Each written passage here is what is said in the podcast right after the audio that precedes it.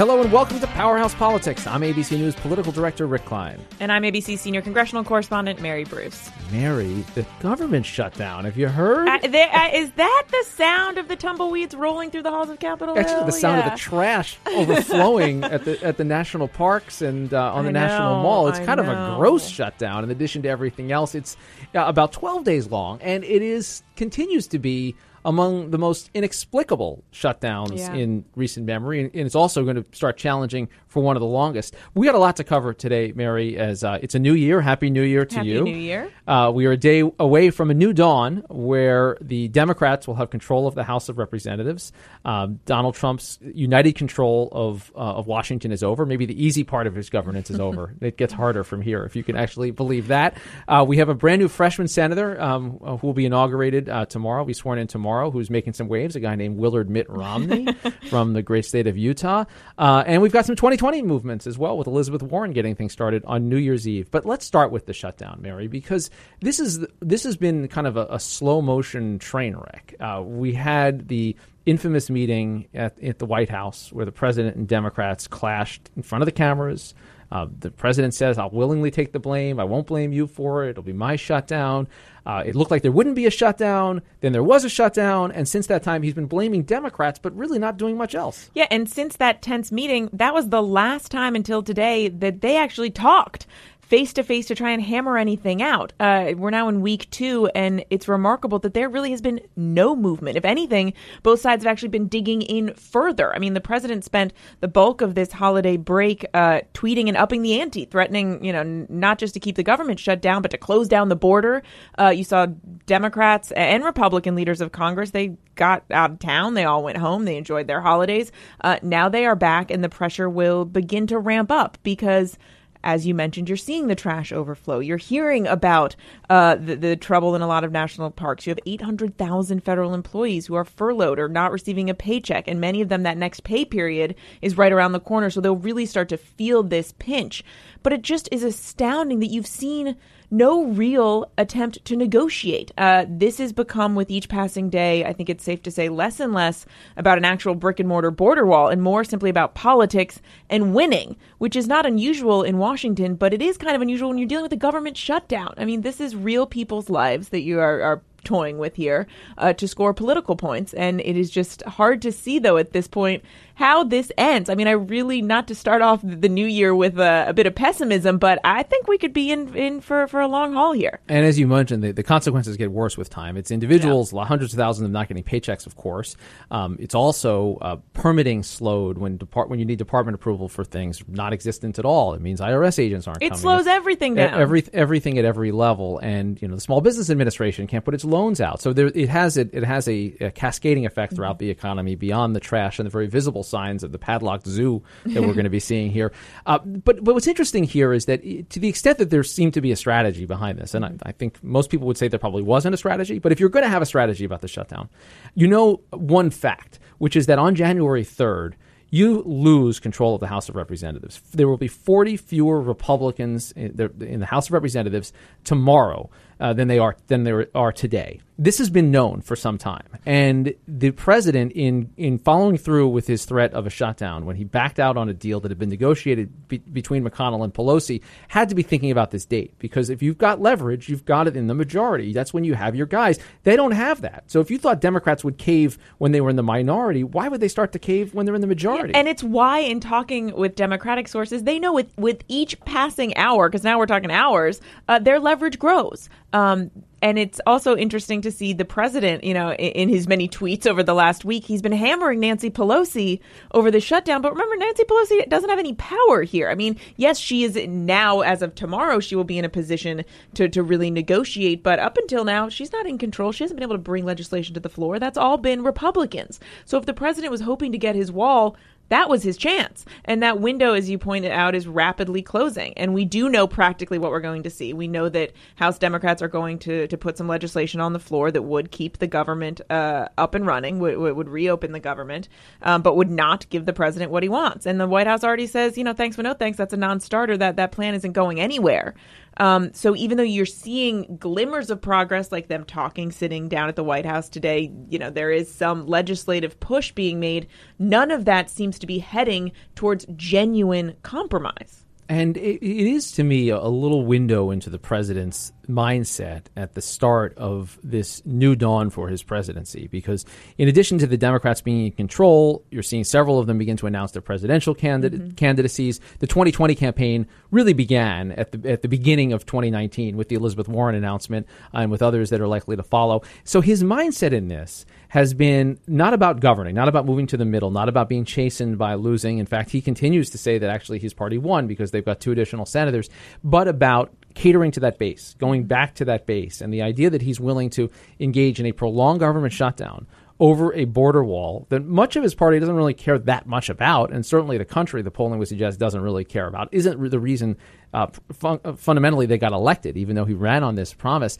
That says a lot about how, his mindset and where yeah. he is looking to lead, such as it is in this uh, in, in, this new era. Yeah, he's leading to the base. And remember that the Senate, Senate Republicans, did pass a plan that would have kept the government up and running and would not have funded the president's wall. They are not largely, yeah. yeah, they are not behind him in this fight. And the president seemed to be on board, but it was the voice of his base, the very loud voice of his base that he could not ignore when they started to, to blast him for caving on his signature signature promise. That's how we ended up in this situation. Is the president had this dramatic uh, change of heart and realized that he was in danger of losing some in the base if he didn't really, you know, go all in on this fight. Um, when you talk about 2020, it is interesting as we start to have these conversations, and we will have this conversation many times and many times over in the next year. Um, but it, it, it, there's a danger for the president in playing too much to the base. You know, you, you don't often win presidential elections just by catering to the base. Um, and is the president by shutting down the government uh, risking alienating some of those other voters who he does need? And one big warning sign uh, st- fired right before this Congress started. This drops at 8 o'clock on New Year's Day, an op ed by the soon to be junior senator from the state of Utah, Mr. Mitt Romney. And what an op-ed this was, Mary. This was a, a, a pretty a, this was a siren call uh, for uh, for Republicans. A lot of them are looking to Mitt Romney, a man who comes to this uh, to this position with quite a bit more stature than your typical freshman uh, as the former Republican nominee for president, a two time candidate. Um, he ran with the support of President Trump, with the endorsement of President Trump. But he wrote this op ed uh, right, at, right at the start of, this, uh, uh, of his term where he talks about the incumbents' shortfalls and, and says that they've been glaring at times, that the, Trump's character falls short. Uh, and here to me is the is the key the key quote. I want to read this from the op-ed. Quote: I will support policies that are in the best interest of the country and my state, and oppose those that are not. I do not intend to comment on every tweet or fault, but I will speak out against significant statements or actions that are divisive, racist, sexist, anti immigrant, dishonest, or destructive to democratic institutions. That's a wide net right there. it is. And and the, the the suggestion, more than implicit suggestion, is that the president has said and done things that are all of those things that are divisive and racist and sexist and anti immigrant and dishonest and destructive to institutions. I, I know, I, Mary, I've, I've covered Mitt Romney a long time. I've seen a lot of iterations of Mitt Romney mm-hmm. over, over that time, going back to his days in Massachusetts and through pr- two presidential candidacies. I don't think he's going to be commenting on every tweet. I don't think he's going to stop to denounce the president every time he does something that might register somewhere here. But the fact that he might, the fact yeah. that that's out there changes the dynamic. And I feel like you're up there on Capitol Hill. You're going to be running to him yeah. to, for, for response. Well, and, and, it's amazing, a couple things. It's amazing that he did this really scathing shot across the bow, sort of out of nowhere. I mean, he didn't have to write this. He's right. not responding to one. This isn't about the shutdown. This isn't about one particular issue. This is this is Mitt Romney just taking on the president, generally speaking, which is pretty remarkable. Um, he didn't wait for for to respond to one particular thing. He just went there. Um, it does seem that Mitt Romney is trying to, to send a message to the press, as you and I have been discussing, that he's saying, "Hey, look, guys, I'm not going to comment on every little tweet here. Here, let me, you know, remind you of where I stand going into this." To that, I say, "Good luck, Senator Romney," um, because I know that we are going to be up there, you know, chasing him down. It is the most frequently asked question on the Hill these days to any Republican is, and I ask it all the time, "What do you think of the latest tweet?" Yeah. Um, and he is in this position whether he likes it or not because there are just no other Republicans really stepping up to fill the void that has been left by uh, the Bob Corkers and the Jeff Flakes of the world who became that voice to challenge the president within the Republican Party. And without them, those are some big shoes that, that everyone is looking for someone to fill. And Mitt Romney now is saying uh, he, he's going to fill them. And that means, I'm sorry, but you're going to get the questions and you're going to have to respond, uh, or, or at least we're going to try our, our best to get you to respond to a lot of the president's positions. You say the Bob Corkers and the Jeff Flakes of the world as if they're plural. They're it. They Yeah. are the world, Yeah. and they have been the world for a while. What's interesting to me, because Romney obviously will be the, the go to person, particularly with Lindsey Graham having Mm-hmm. moved into a different direction, mostly supportive of the president, even um, even after a lunch uh, over the holiday um, on on Syria. But you, you do have Lamar Alexander, Mm-hmm. the retiring senator now from Tennessee, who's got the stature to stand up. Ben Sasse, who's Mm-hmm. always been out there, and I do think the the end of last year, the the firing or not, I'm sorry, the resignation of Mattis under protest over the Syria policy may have been a signal moment. Um, the replacement of John Kelly as chief of staff, um, all those are things that Mitt Romney cites in his op-ed. There are cracks in the Republican wall that are starting to show. And it does not mean that they're revolting in mass against him. And as Romney pointed out, he likes a lot of the things the president's been, been doing. It's not about policy. But to me, it's a reminder of how this president came to office, which was not with the support of the establishment. And I look, look, none of us should be surprised by what Mitt Romney has written in the Washington Post. If you go back to another iteration of Mitt Romney, go back to March of 2016, when he gave what remains to me one of the most jaw-dropping speeches I've ever I've ever witnessed, I've ever covered in my time covering politics. Take a listen. His domestic policies would lead to recession. His foreign policies would make America and the world less safe. He has neither the temperament nor the judgment to be president, and his personal qualities would mean that America would cease to be a shining city on a hill. And, this was a time, Mary, where uh, Donald Trump was the far and away front runner for the nomination. There were a couple of candidates left, but they were all engaged in these hail mary desperation um, attempts to, to try to defeat him. In fact, at that time, Mitt Romney said, "Well, the way to beat him is to, to support John Kasich in Ohio and maybe Ted Cruz with in, in, in Texas and go for Marco Rubio somewhere else." There was no strategy to stop him. He was going to be the nominee. So for Mitt Romney to come out at that point and say, he's gonna it's gonna tank the economy. He's gonna make us less great. It's gonna take a, take the shine off the city on a hill. Those are really striking things uh, for Mitt Romney to be saying at that moment. Um, of course. That wasn't the last word that he had, and we've seen a, an evolution from Mitt Romney and from most Republicans over the last two years. Well, and, that's why you know Mitt Romney stands out and will be very treated very differently on the Hill than say a Ben Sasse or some of the other Republicans who are uh, oftentimes that that voice to counter the president, and that's because of their tremendous relationship. I mean, they also have something in common. They've both made these runs for for the White House. They have both become such central figures in their party, and Mitt Romney has sort of gone back and forth on Donald Trump several times. So you never know quite wh- which Mitt Romney you're going to get because after delivering that that stinging rebuke of the president, then Mitt Romney was at one point considered to join the Trump administration. I mean, just take a listen to what he said uh, about then President elect Donald Trump. It's not easy winning. I know that myself. Uh, he did something I tried to do and was unsuccessful in accomplishing. He won the general election. Uh, and, uh, and he continues uh, with a, a message of inclusion and bringing people together. Now, whether Mitt Romney still agrees with that uh, remains to be seen. But but what will be really interesting to watch is not just how you know Mitt Romney responds to all of the president's various positions, but how Mitt Romney votes.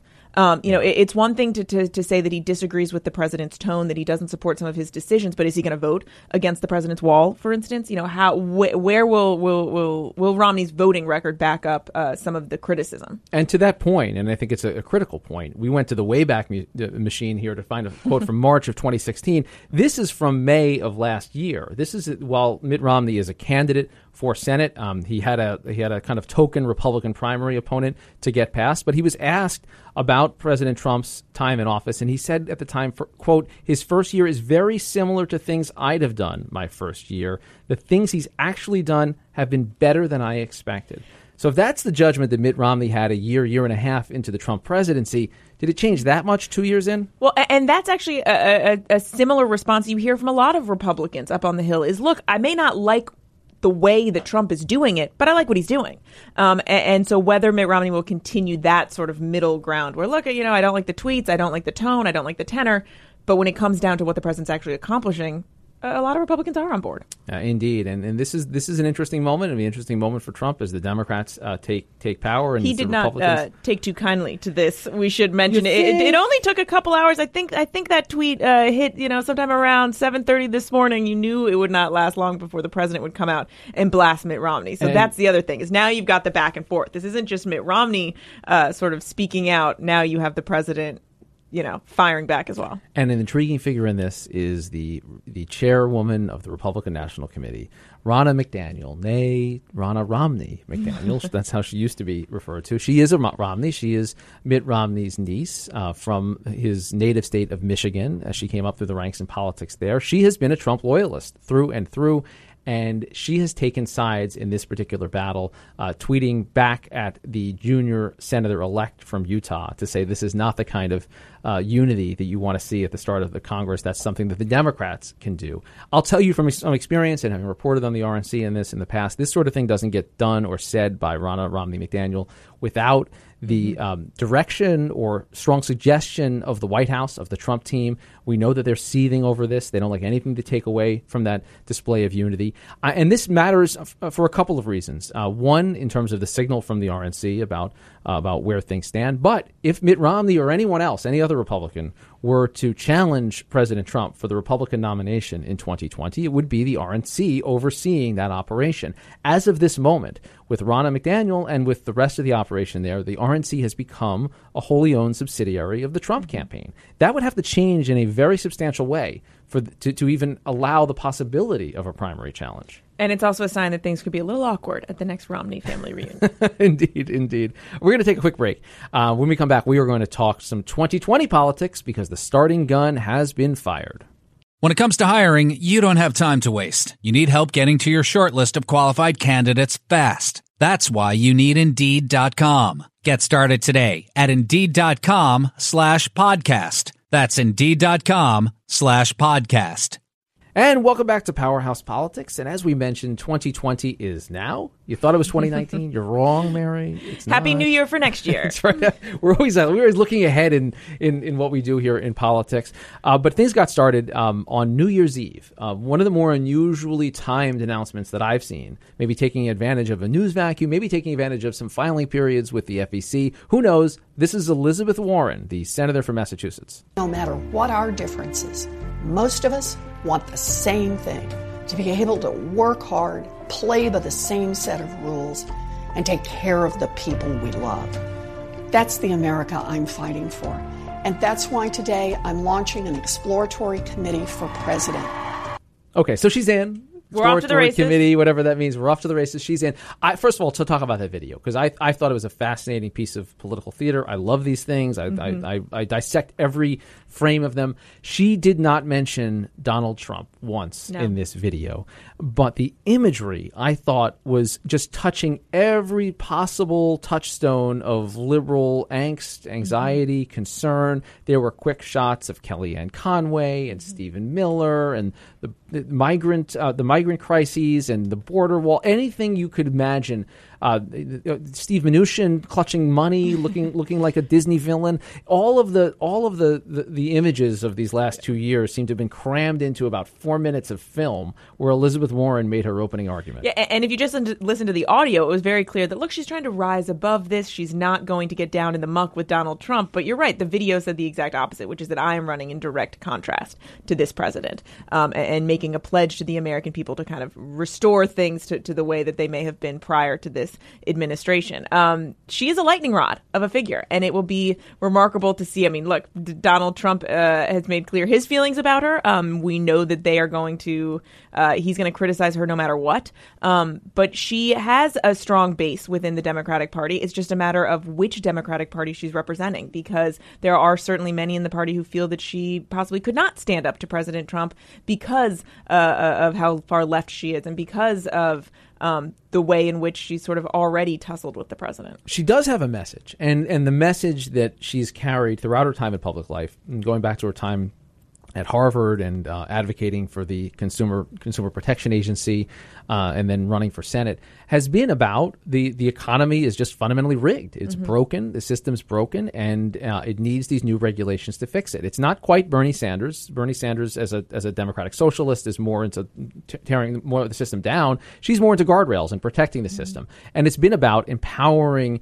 people to make choices and to, to have a government work for them and to make choices that end up rewarding them. And it's entwined in a good personal story, being raised by a single mom in Oklahoma and, and coming through the ranks and working her way through Harvard Law. Um, she is lampooned um, as um, uh, Pocahontas by President by President Trump, also as a as a you know classic limousine liberal uh, out there at, at Harvard in Cambridge in her in her home. But I, I do think there's there's a there's a, a message of uh, fundamental clarity that she's able to enunciate, uh, whether it's whether she's the only one doing it in that particular lane, whether there's whether there, whether she's the most effective person doing it, maybe she, may, whether she should have done it four years ago, Yeah. when there was a real clamor and outcry for her to potentially do it. We saw in the Bernie Sanders campaign the beneficiary of a lot of that. Maybe the timing's off, maybe all those things, but I'll tell you, I I don't know of a way that this primary works its way through the system and she, that she isn't a major player. Yeah. Uh, she is going to be. Um, should she should she follow through on the announcement, which I assume she will? She will be one of the people standing on those debate stages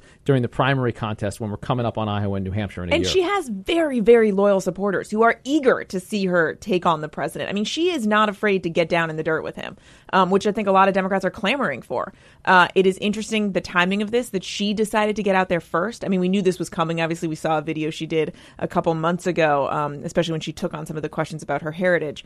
Um, but that she's the first one out there. That Yeah. she is now trying to define that narrative uh, early on, and and I think now that opens the, the floodgates. I mean, now you are going to see many others follow suit to try and get that head start. Um, but the fact that she decided to do it now, I think, is interesting. Why over this holiday break? Why so so so early? Um, it does give her a chance to soak up some of the oxygen when you know there wasn't much else going on. Uh, but I I think she is eager to to grab uh, that mantle and to define it early on. you know, thinking, talking to Democratic strategists aligned with a bunch of the different campaigns, they, they're a little bit paranoid about money. Yeah. the, the money could bite the Democratic Party in this in this cycle.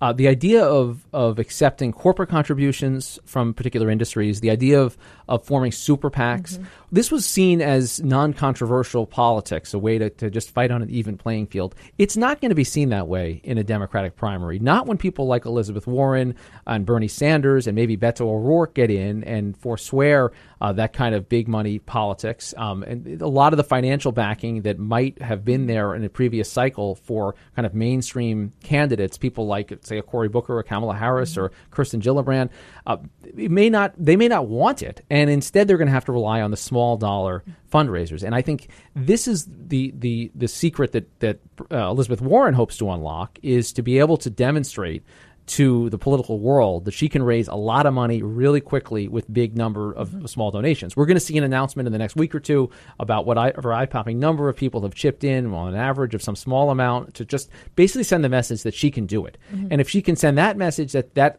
percolates throughout the rest of the field. Other people start saying, "Whoa, she's a she's a serious player. Maybe I don't want to put my chips on someone else who's maybe just now considering it." Yeah. Maybe that scares out a candidate or two if she's able to post a huge number after the first month or two of filing and take advantage of this full quarter for the FEC purposes. Well, she's trying to force the, the party and the other candidates to play by these rules, right? Right. To define the parameters of this race for the Democratic side. And it will be interesting to see which uh, and how many of, of her fellow uh, competitors adopt the same strategy. And then the, the challenge is always can you stand up to if the Republican candidate isn't playing by those rules? Right. Um, it- it's the, this constant debate. But uh, it is interesting that she is very clearly uh, drawing that line, as we knew she would, a- and whether others follow suit. and she'll be off to Iowa over the weekend. I was caught. Um, that I was caught by a, a, a an unusual little uh, little piece of uh, email that was put out by the Bernie Sanders campaign. of course, he's not declared. He doesn't have an exploratory committee. He's not a declared candidate Yet. for president yet. Well, the, the the subject line of this one was "If I run." And it was an acknowledgement to me that, of course, yeah, he's thinking about it. And he was asking people for three dollar contributions. Now, all I could think on this is, you know, three bucks. Hey, you know, that's the. I see you're, you're sipping a nice coffee from from Starbucks there. What what did that run you, Mary? Right? Okay. I'm not. You don't have to divulge any trade secrets in your order there, but it's a small amount. But he's trying to build that list, and that list that he has is a powerful Yeah. uh, engine in politics. And um, there was reporting about a meeting between um, Senator Sanders and Senator Senator Warren before the holidays, where they agreed that they had nothing to agree on. They weren't going to be able to keep each other out of the race. Uh, we interviewed Jeff Merkley here on the podcast yeah. right before the holidays, she, and he said he wasn't going to be scared out by Bernie Sanders or anyone else. I don't know that the, that that the, the, flexing of muscle mm-hmm. is going to scare people out because there's so much unknown here. This isn't this isn't a situation like 20, well, uh, 2016 where you had Hillary Clinton and, yeah. and all of the money of the Democratic Party behind her. And that's a challenge too. I mean, it, with so many candidates, where where do you donate those three dollars, right? um, eh, when it's not clear who the front runner is, or even you know who the two or three main candidates are, and, and you have to love Bernie Sanders telling his supporters, "Hey, wait a second, don't don't discount That's right. just yet. If you're thinking about those three bucks, send them my way. Don't don't send them to Elizabeth Warren just yet.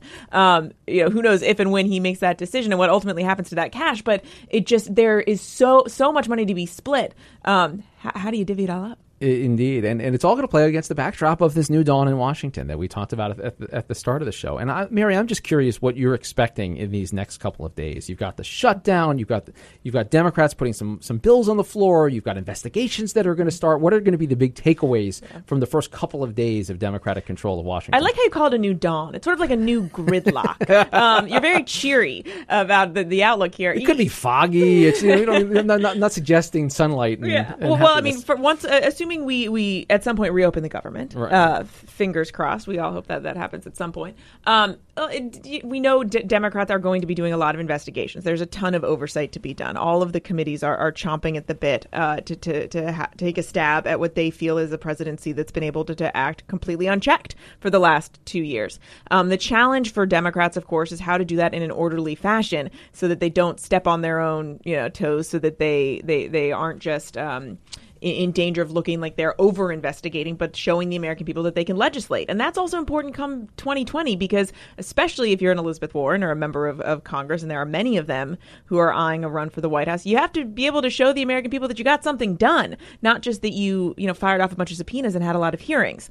So, on the legislative side, the first thing they want to do is to put out this huge anti-corruption package. Speak about, speaking about the, the, the, power and influence of money in politics, uh, this is going to be a huge bill that will tackle some of these challenges, and it will have slim to no chance of actually becoming a reality because it will come up against the brick wall known as Mitch McConnell and the Senate Republicans. But it gives House Democrats a chance to set a new tone, and it gives them a chance to try to box in Republicans and say, "What do you mean heading into 2020 you're going to oppose taking on money in, in politics? Give me a break."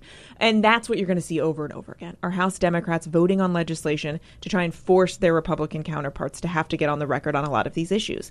Um, and so, in addition to anti corruption, you're going to see them tackling healthcare early on. I wouldn't be surprised if you saw something on gun rights shortly down the road. Uh, drug pricing. You know, infrastructure is the often talked about unicorn of bipartisanship that could get done. I don't know if I'd hold my, my, my breath on that one. But what, what, what I'm watching closely is to see how they, if they can at all, coordinate the tracks, right? Because mm-hmm. you have the legislation and the investigations can they do those side by side a little bit? So on healthcare, can they say, "Hey, we're going to investigate the way the Trump administration has has rolled back uh, and, tried to deregulate and and dismantle Obamacare at the same time that they try and pass some kind of substantive, toothsome healthcare legislation, so that they they they appear that they're coordinated." We'll see. Uh, there's a lot to get done, and they're very excited and really eager. And you have a lot of new young members, a lot of diversity, um, a lot of people still figuring out their ways around the halls up there. That's something I can relate to uh, as you run into members lost in the tunnels.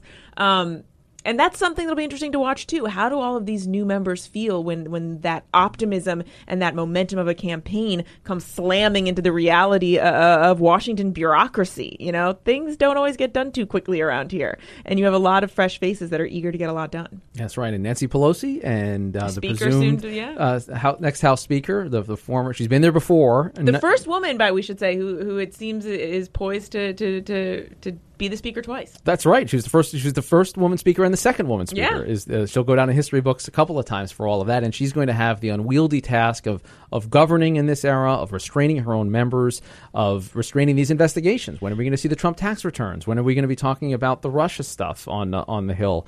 uh, as opposed to just in the Mueller mm-hmm. in the mm-hmm. Mueller probe. It is going to be a daunting task. Uh, I'm not sure the White House is, is is dialed in for that yet either. I don't think they. I mean, they know it's coming, but I don't think they really know it's coming. um, what is about to hit them? And, and Donald Trump, if he thinks the last two years have been tough, I mean, just buckle up. He has never faced a divided Congress uh, where his agenda really is going to be snarled at every twist and turn. Not to mention the fact that you have someone looking for your tax returns, poking through your family business, looking at your contacts with Russia. I mean, it is all going to be under this intense, intense microscope. And Nancy Pelosi has to somehow wrangle everybody. And if you look even at how she handled the, the fight for speakership, where she did have a lot of members of her own caucus who had campaigned proudly saying they would never back Nancy Pelosi for speaker, well, Nancy Pelosi had a couple meetings. She twisted some elbows. She promised some things, you know, here and there. And lo and behold, a lot of them came around enough so that she's now uh, going to be the next Speaker of the House. And that is exactly why many Democrats feel that she is the right woman for the job because she is able, you know, to, to, to get her caucus in line and she knows how to whip a vote and she knows how to twist elbows. And she actually has a pretty decent relationship with the president. I still am amazed she doesn't have a nickname.